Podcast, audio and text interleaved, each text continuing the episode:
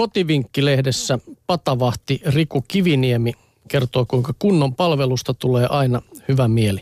Ravintolassa herkullinenkin ruoka saa kitkerän lisämausteen, jos palvelu on ynseää, penseää, nyrpeää tai nurjaa. Ystävällisesti tarjoltu ateria pienine puutteine, puitteineenkin maistuu paljon paremmalta kuin tylysti toimitettuna.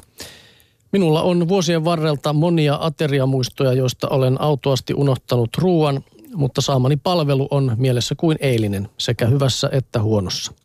Arvostan kaiken, yli kaiken hyviä asiakaspalvelijoita. Säännöllisen epäsäännölliset työajat, ainainen kiire ja kehno palkka eivät ole kaikkein parhaita kannustimia, mutta minullekin hyvin tuttuja. Sitten tulee vielä se vaikea asiakas. Muistan, kuinka minulla, minulta ammoisena ravintola-aikoina tilattiin metsästäjän leipä, jossa ei saanut olla leipää, possunleikettä eikä metsäsieni kastiketta. No siinä menivätkin ne kolme ainesosaa, joista annos koostuu. Tyhjän lautasen sijaan tilasin keittiöstä pariloidun lehtipihvin, aromivoilla ja vähän kasviksia viereen, ja asiakas kiitteli kädestä pitäen elämänsä parhaasta metsästäjän leivästä. Vieläkin herää lämmin tunne, kun muistelen asiaa. Kokit ovat nykyään kuin rocktähtiä. Pelkään, että kanavat loppuvat telkkarista, kun kaikille pitää saada oma ruokaohjelma. Meidän ruokatoimittajien perisynti on lisätä nostetta ja haastatella huippukokit ja somelierit, mutta unohtaa ihmiset, jotka ravintolassa useimmiten kohdataan. Siksi ilahduin, kun tänä vuonna palkittiin ensimmäistä kertaa vuoden tarjoilija. Luomu- ja lähiruokamessuilla järjestetyn kisanvoiton pokkasi Maria Suihkonen. Titteli ei valunut helsinkiläiselle huippuravintolalle, vaan Leville Lappiin.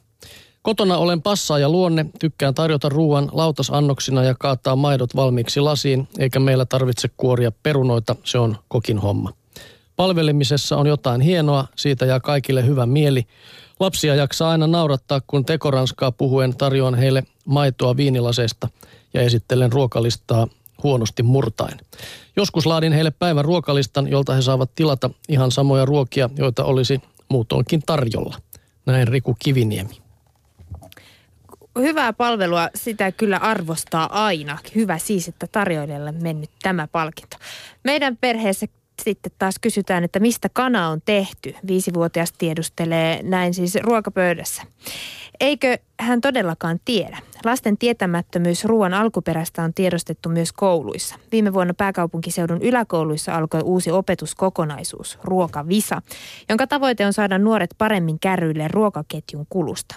Hankkeessa mukana oleva ruokatietoyhdistys aloittaisi ruokakeskus kasvatuksen mielellään jo aikaisemmin esikoulussa. Kotitalousopettaja tuttavani kertoi seitsemäsluokkalaisesta, joka kysyi tunnilla, että missä jauheliha kasvaa. Jos tämä on tietämyksen taso 13-vuotiaana, ruokaoppia pitäisi saada jo aiemmin, sanoo yhdistyksen projektikoordinaattori Salla-Roosa Häme. Mutta mikä avuksi? Meijereihin ja maatiloille ei voi noin vain mennä hengailemaan suurin joukoin. Hänen mielestä yksi vaihtoehto voisi olla virtuaalinen maatila. Olisi tärkeää välittää rehellistä tietoa, miten ruokaa tuotetaan. Kauniit piirrokset laiduntavista lehmistä tai parista pihalla nokkivasta kanasta ei välitä totuutta. Lasten olisi hyvä tietää, miten broilereita oikeasti kasvatetaan. Trendikäs kaupunkiviljely saa Hämeeltä kiitosta. Viljelylaarien äärelle on helppo ottaa lapset mukaan. Oma hernesato on mieleen painuva kokemus. Kun oma lapsi veti vuoden ikäisenä ensimmäiset porkkanansa kasvimaasta, huomasin heti, miten hänen aivoissa alkoi raksuttaa. Se oli aika huikea juttu.